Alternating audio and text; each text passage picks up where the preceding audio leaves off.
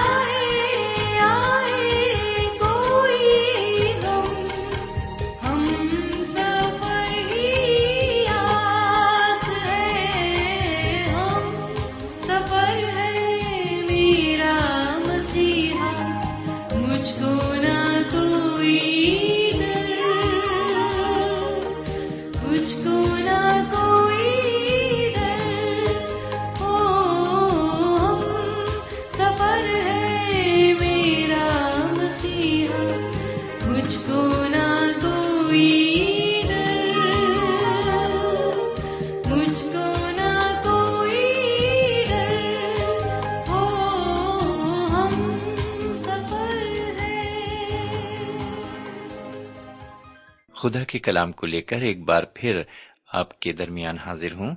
سلام قبول فرمائیے۔ امید ہے کہ آپ پوری طرح خیرافیت سے ہوں گے اور اپنے ریڈیو کے پاس تشریف فرما ہوں گے۔ سامعین، واقعی خدا کا کلام ہماری رہنمائی فرما رہا ہے اور ہم اس سے یہ جان سکے ہیں کہ سرات مستقیم یعنی راہ صداقت کیا ہے اور اس نے ہمیں اس پر گامزن بھی کیا ہے۔ سچ مچ خدا کا کلام ہمارا سب سے بڑا سچا اور پیارا دوست ہے۔ ہمیں یہ وہی باتیں بتاتا ہے جو ہماری زندگی کے لیے فائدے مند ہیں۔ تو آئیے ایک بار پھر ہم خدا کے کلام کی طرف متوجہ ہوں اور سنیں کہ آج خدا ون تعالی اپنے کلام کی معرفت ہم سے کیا کہنا چاہتا ہے۔ اس سے پہلے کہ ہم آگے بڑھیں، آئیے ایک چھوٹی سی دعا مانگے ہمارے پاک پروردگار رب العالمین، ایک بار پھر ہم تیرے تہ دل سے شکر گزار ہیں کہ تو نے ہمیں ایک نیا دن اور دیا جس میں ہم قدم رکھ سکے ہیں اور تیرا فضل ہمارے ساتھ برابر بنا رہا۔ تو نے ہمیں سلامتی بخشی، صحت عطا کی اور ہماری ایک ایک ضرورت کو تو نے اپنے وسیع خزانے سے پورا کیا ہے۔ ہم شکر گزار ہیں کہ نہ صرف تو نے ہمیں جسمانی طور سے سنبھالا ہے، بلکہ روحانی طور سے بھی تو نے ہماری خبر لی ہے۔ اور اپنے کلام سے ہمیں معمور کیا ہے، ہمیں روحانی تقویت عطا فرمائی ہے۔ آج بھی ہماری دعا یہی ہے۔ آج ہم جو کچھ بھی سیکھتے ہیں، جو کچھ بھی سنتے ہیں، وہ ہمارے دماغ میں بس جائے اور ہمارے دل میں اتر جائے۔ اور اس کے مفہوم کو ہم اچھی طرح پہچان سکیں اور سمجھ سکیں اور اسی کے مطابق ہم اپنی زندگی گزارنے والے بن سکیں۔ یہ دعا ہم اپنے حضور کریم جناب سیدنا یسو مسیح کے وسیلے سے مانگتے ہیں۔ آمین۔ سامن میں آپ کو آج نئے عہد نامے کی چھٹی کتاب جسے رومیو کے نام سے جانا جاتا ہے، اس کے بارے میں بتانے جا رہا ہوں۔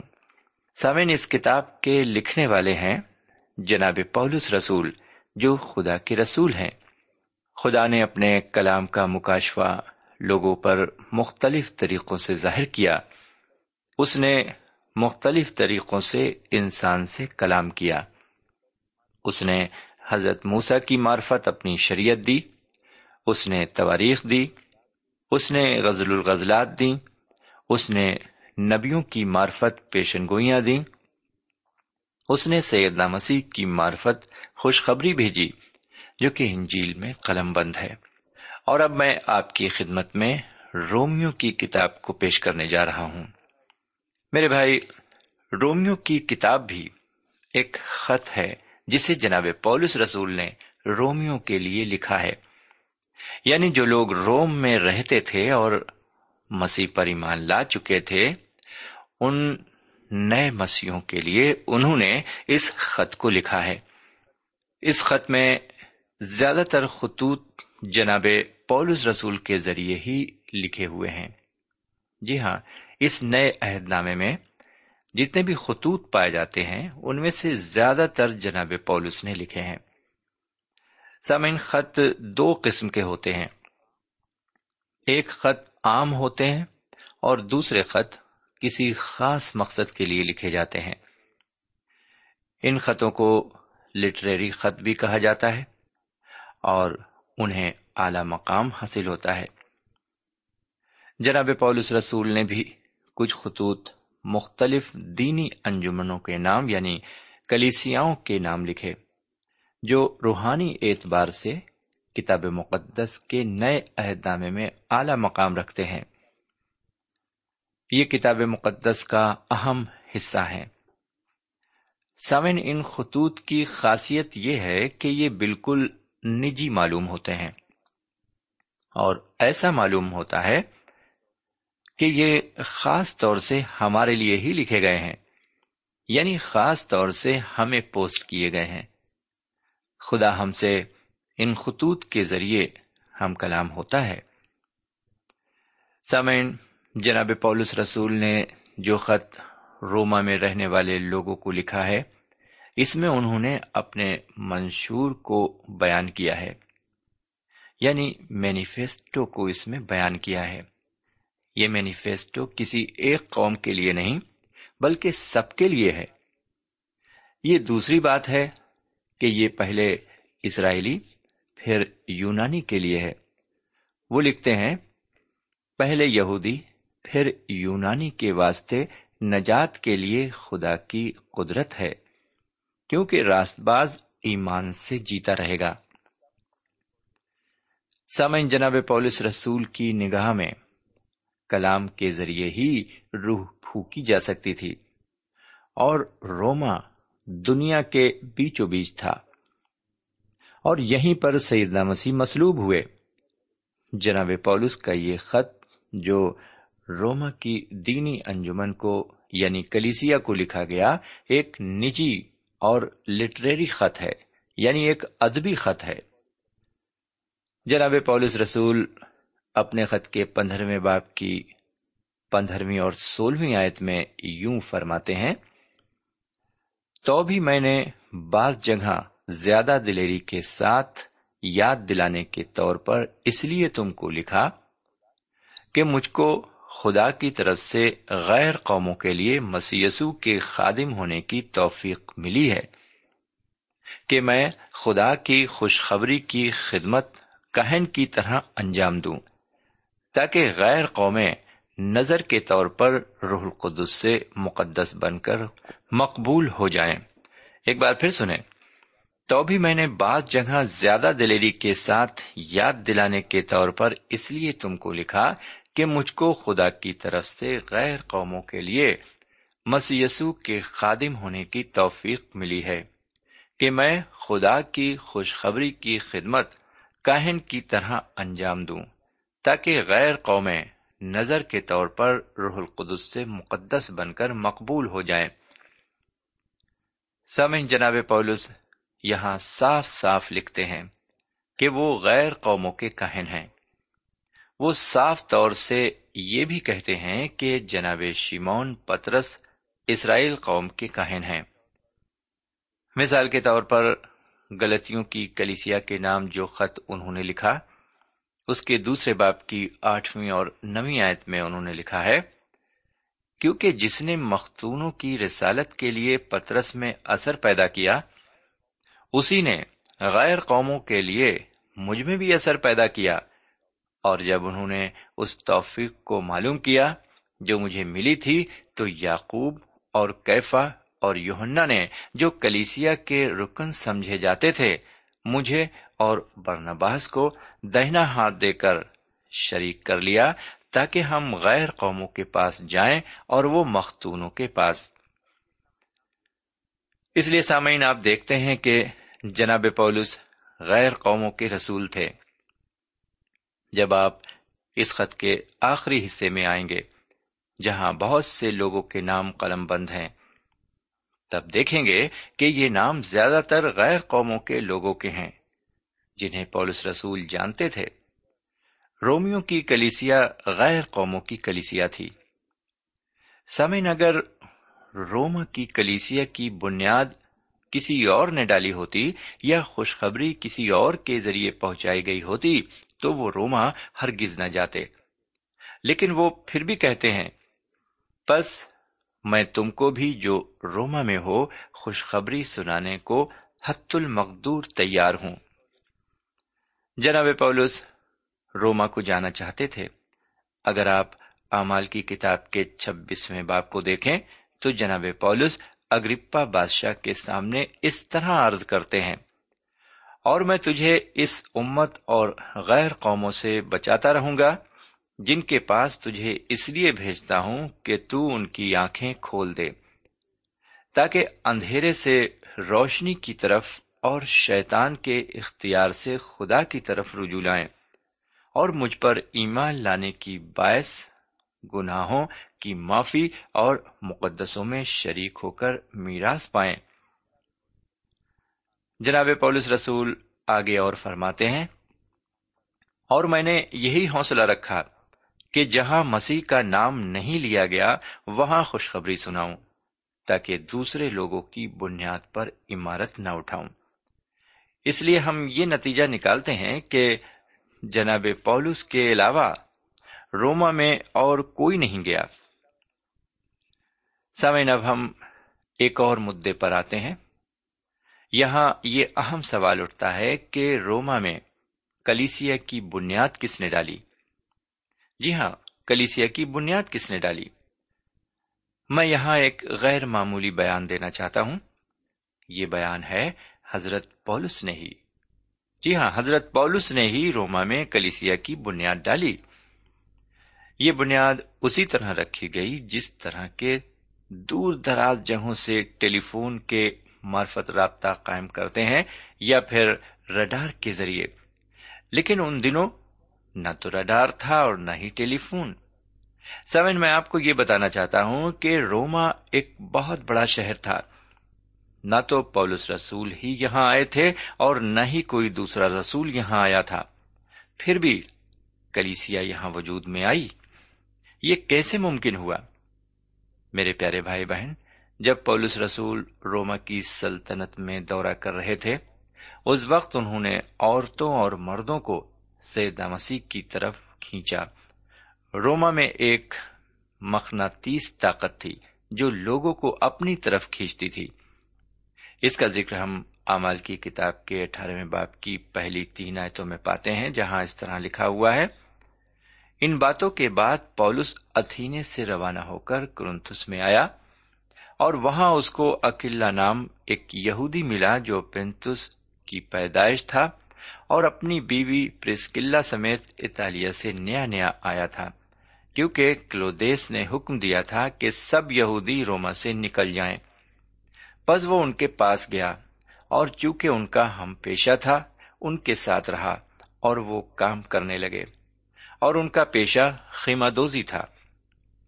سوئن جناب پولس کی ملاقات اکلا اور پرسکلا سے ہوئی، جو روما کے رہنے والے تھے۔ لیکن حاکم کلودیس نے ان پر ظلم ڈھا رکھا تھا۔ اس لیے یہ دونوں کرنتھس میں آ گئے۔ آگے چل کر ہم دیکھتے ہیں کہ یہ دونوں پولس رسول کے ساتھ اتھنس میں آئے اور انہوں نے سیدہ مسیح کی گواہی دی۔ اور جب یہ خط پولس رسول نے لکھا، اس وقت وہ واپس روما آ گئے تھے اور انہیں مبارکباد پولس رسول نے پیش کی۔ اس طرح روما میں پولس رسول نے دور رہ کر کلیسیا کی بنیاد ڈالی۔ سمے جناب پولس رسول، روما سے باہر رہ کر بھی اس شہر کے بارے میں بہت کچھ جانتے تھے۔ سمین روما ایک بحری جہاز کی مانند تھا۔ جو کہ رات میں سمندر پر چلتے ہوئے سمندر میں لہریں پیدا کرتا ہے۔ اور یہ لہریں دور ساحل تک جاتی ہیں۔ اس کا اثر ریڈیو نشریہ کی مانند تھا، جو دور دور تک اثر ڈالتا ہے۔ جناب پولس رسول نے روما کالونیوں کا اور فلپی اور تھسلوکیوں کا بھی دورہ کیا۔ جی ہاں میرے بھائی جناب پولس رسول نے روم کی کالونیوں کا اور فلپی اور تھسلوکیوں کا بھی دورہ کیا اور وہاں روما کے رسم و رواج کا مطالعہ کیا۔ ان کے قانون، ان کی تہذیب اور ان کی زبان اور ان کے رہنے سہنے کے ڈھنگ کو دیکھا۔ انہوں نے رومی حکومت کی سڑکوں پر چل کر دیکھا اور رومی سپاہیوں سے ملے۔ وہ رومی قید خانے میں رہے۔ اور حکمرانوں اور منصفوں کے روبرو پیش ہوئے۔ ان کے پاس رومی شہری ہونے کی سند بھی تھی اور انہیں ایک شہری ہونے کی وجہ سے سارے حقوق حاصل تھے۔ جناب پولس، روما کے متعلق سب کچھ جانتے تھے، پھر بھی انہیں روما کا دورہ ابھی کرنا باقی تھا۔ روما دنیا کا دارالخلافہ ہونے کی وجہ سے اسے یہ فائدہ تھا کہ یہاں سے اس عظیم ہستی کی تبلیغ کی جائے، جو خدا کا اکلوتا بیٹا تھا۔ اور جو کوئی اس پر ایمان لائے، وہ ہلاک نہ ہو، بلکہ ہمیشہ کی زندگی پائے۔ سامعین، روم ایک بڑا مخناطیس تھا۔ مرد اور عورتیں اس کی جانب متوجہ ہوتے تھے، چونکہ سیدہ مسیح کے شاگرد اس عظیم حکومت کے گرد نوا میں بشارت کا کام انجام دے رہے تھے اور ان کی اس خوشخبری سے انگنت لوگ مسیح کی سلیب کو قبول کر رہے تھے۔ بڑے بڑے شہروں میں کلیسیاں قائم ہو رہی تھیں۔ جیسے جیسے وقت گزر رہا تھا، بہت سے مسیحی اس بڑی حکومت کے درمیانی شہر کی جانب کھینچ رہے تھے۔ اور وہ کہاوت سچ ثابت ہو رہی تھی۔ کہ تمام شاہراہیں روما کی جانب ملتی تھیں۔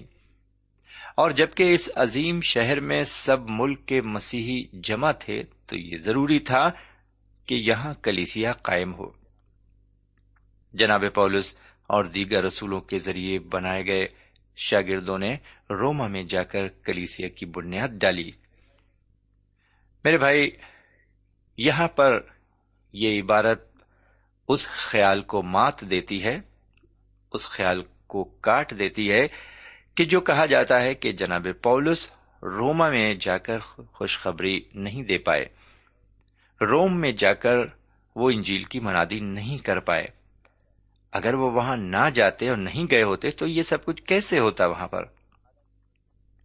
حالانکہ پترس رسول کو اس سے کوئی سروکار نہ تھا اور نہ ہی انہوں نے ایسا کام کیا ان کے پیغام جو انہوں نے پینتیکس کے دن اور بعد میں دیے، وہ سب اسرائیلیوں کو مخاطب تھے۔ جب کرنیوس نے ایمان لا کر سیدہ مسیح کو قبول کیا، تب جناب پترس کو یہ معلوم ہوا کہ خدا کے منصوبے میں غیر قومیں بھی شامل ہیں۔ سمین جناب پولس بہت بعد میں روما گئے، لیکن اصلیت میں انہوں نے ہی کلیسیا کی بنیاد ڈالی۔ سامعین اب میں اس کتاب کے موضوع کے بارے میں کچھ کہنا چاہوں گا۔ اس خط کا موضوع ہے خدا کی نیکی۔ سامعین، اس خط کے موضوع سے لوگوں کو واقفیت کرانا ضروری ہے۔ لیکن آج انسان خدا کی نیکی سے واقف ہونا نہیں چاہتا اور نہ ہی اسے قبول ہی کرنا چاہتا ہے۔ وہ چاہتا ہے کہ انسان اپنے کو اٹھائے۔ سمن انسان کے گناہ کا علاج سیدنا مسیح ہیں۔ ان کے علاوہ گناہ کا کوئی دوسرا علاج نہیں ہے۔ سیدنا مسیح کو خدا نے کھوئی ہوئی نسل کو بچانے کے لیے بھیجا۔ روما کو لکھا گیا، یہ عظیم پیغام ہے۔ سامن کیا میں یہ بتاؤں کہ سلیب پر لٹکا ہوا وہ چور رومی حکومت کے ذریعے زندہ رہنے کے قابل قرار دیا گیا تھا اور یہی وجہ تھی کہ اسے سلیب پر مرنے کے لیے لٹکا دیا گیا۔ سیدنا مسیح نے اس چور کو بہشت میں رہنے کے قابل بنایا۔ جی ہاں اس چور کو بہشت میں جگہ دی۔ اس چور سے کہا، میں تجھ سے سچ کہتا ہوں کہ آج ہی تو میرے ساتھ فردوس میں ہوگا۔ آپ چاہے تو لوکا کنجیل کے تیسویں باپ کی تینتالیسویں آیت میں اس کو پڑھ سکتے ہیں۔ پھر سنیں، انہوں نے فرمایا اس چور سے جو سلیب پر لٹکایا گیا تھا، جسے ڈاکو بھی کہتے ہیں، انہوں نے فرمایا، میں تجھ سے سچ کہتا ہوں کہ آج ہی تو میرے ساتھ فردوس میں ہوگا۔ یہ اور بات ہے کہ انہوں نے یہ بیان اس لیے دیا کہ اس ڈاکو نے یعنی اس چور نے معافی مانگ لی، توبہ کر لی اور اپنے گناہوں کا اقرار کر لیا۔ میرے بھائی، اس طرح سے جو بھی معافی مانگ لے گا، اپنے گناہوں کا اقرار کر لے گا اور پوری توبہ کے ساتھ جناب سیدنا مسیح پر ایمان لے آئے گا، یقیناً اس کے لیے معافی ضروری ہے۔ اور اس کے لیے یہ وعدہ بھی ضروری ہے کہ وہ آج ہی جنت الفردوس میں ہوگا۔ میرے بھائی، خدا انہیں جو گناہوں میں کھوئے ہوئے ہیں بچاتا ہے، انہیں قبول کرتا ہے۔ وہ ایسا اس لیے کرتا ہے کہ اس نے سلیب پر مر کر گناہ کا کفارہ دیا۔ اس لیے نہیں کہ ہم گرا قدر ہیں۔ اس خط کے بارے میں، جسے جناب پولس نے رومیو کی کلیسیا کے نام لکھا، اس کی تعریف میں خود مارٹن لوتھر، جو کہ ایک انقلابی تھے، کہتے ہیں کہ یہ ایک عظیم شاہکار ہے۔ اسے ایک مومن کو نہ صرف لفظ بلفظ یاد کرنا چاہیے، بلکہ روزمرہ کی زندگی میں، زندگی کی روٹی سمجھ کر اس پر عمل کرنا چاہیے۔ میں یہ بتانا چاہوں گا کہ اس خط کو پڑھ کر بہت سے لوگ نئی زندگی حاصل کرنے میں کامیاب ہوئے ہیں۔ میں آپ کو یہ بھی بتانا چاہتا ہوں کہ اس رومیو کے ختنے بیڈ فورٹ ٹنکر، جو کہ جان بنین کے نام سے انگریزی لٹریچر میں اہمیت رکھتے ہیں، ان کی زندگی کو بھی اثر نو تبدیل کر دیا۔ جان بنین نے ایک کتاب لکھی جو کہ انگریزی لٹریچر میں یعنی انگریزی ادب میں ایک شاہکار ہے اور اس کا نام ہے پلیگرم پروگریس۔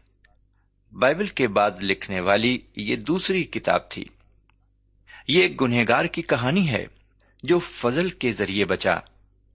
وہ گنہگار کوئی اور نہیں بلکہ خود جان بنین ہی تھے۔ انہوں نے اپنی کتاب میں خود اپنی کہانی لکھی۔ سامعین، آپ اس خط کو روزانہ اور متواتر پڑھیں۔ جی ہاں اس خط کو روزانہ اور متواتر پڑھیں۔ آپ کو حیرت انگیز فائدے پہنچیں گے۔ یہ میرا دعویٰ ہے۔ میرے بھائی، یہ خط گناہ کو ظاہر کرتا ہے کہ گناہ کیا ہے، اور اس کے ساتھ یہ بھی بتاتا ہے کہ ایک گنہگار کے لیے بخشش کا ذریعہ کیا ہے۔ یہ خط بتاتا ہے، بخشش کا ذریعہ صرف جناب سیدنا یسو مسیح ہیں۔ ان پر ایمان لا کر ہی اس گناہ سے چھٹکارا پایا جا سکتا ہے۔ اور یہ خط یہ بھی بتاتا ہے کہ سارے لوگ گنہگار ہیں۔ فطری طور پر گنہگار ہیں، سب نے گناہ کیا اور خدا کے جلال سے محروم ہیں۔ میرے پیارے بھائی بہن، جب ہم اس خط میں داخل ہیں، ہماری دلی خواہش یہی ہونا چاہیے کہ آگے جیسے جیسے ہم اس خط کا مطالعہ کرتے جائیں، ہمیں بہت سی برکتیں ملیں، روحانی فیض حاصل ہو اور ہم روحانی طور پر مضبوط ہو سکیں اور ایمان میں بھی کامل ہو سکیں۔ اب ہم یہیں پر آپ سے اجازت چاہیں گے آج کے لیے۔ اور خدا نے چاہا تو اگلے پروگرام میں پھر ملیں گے۔ تب تک کے لیے اجازت دیجیے۔ خدا حافظ۔ سامعین، ابھی آپ نے ہمارے ساتھ رومیو کے نام پولس رسول کے خط کا مطالعہ کیا۔ ہمیں یقین ہے اس مطالعے سے آپ نے برکتیں حاصل کی ہوں گی۔ ہم چاہتے ہیں کہ آپ ہمیں ضرور خط لکھیں، ہم آپ کے خط کا انتظار کریں گے۔ خدا حافظ۔ ہمارا پتا ہے، پروگرام نور ال post box number one five seven five Sialkot Pakistan. پتا ایک بار پھر سن لیں۔ پروگرام نور ال پوسٹ باکس نمبر ایک پانچ، سات پانچ سیال کوٹ پاکستان۔ اب آپ ہم سے ٹیلی فون اور ای میل سے بھی رابطہ قائم کر سکتے ہیں۔ ہمارا ٹیلی فون نمبر ہے nine two three four four six four zero four five seven eight. نو دو تین چار چار چھ چار صفر چار پانچ سات آٹھ۔ ہمارا ای میل پتا ہے۔ N A M three nine four nine eight hotmail dot com. N A M three nine four nine eight hotmail dot com ہمارے پروگرام کا وقت اب یہیں پر اختتام پذیر ہوتا ہے۔ اگلے پروگرام تک کے لیے اجازت دیں۔ خدا حافظ۔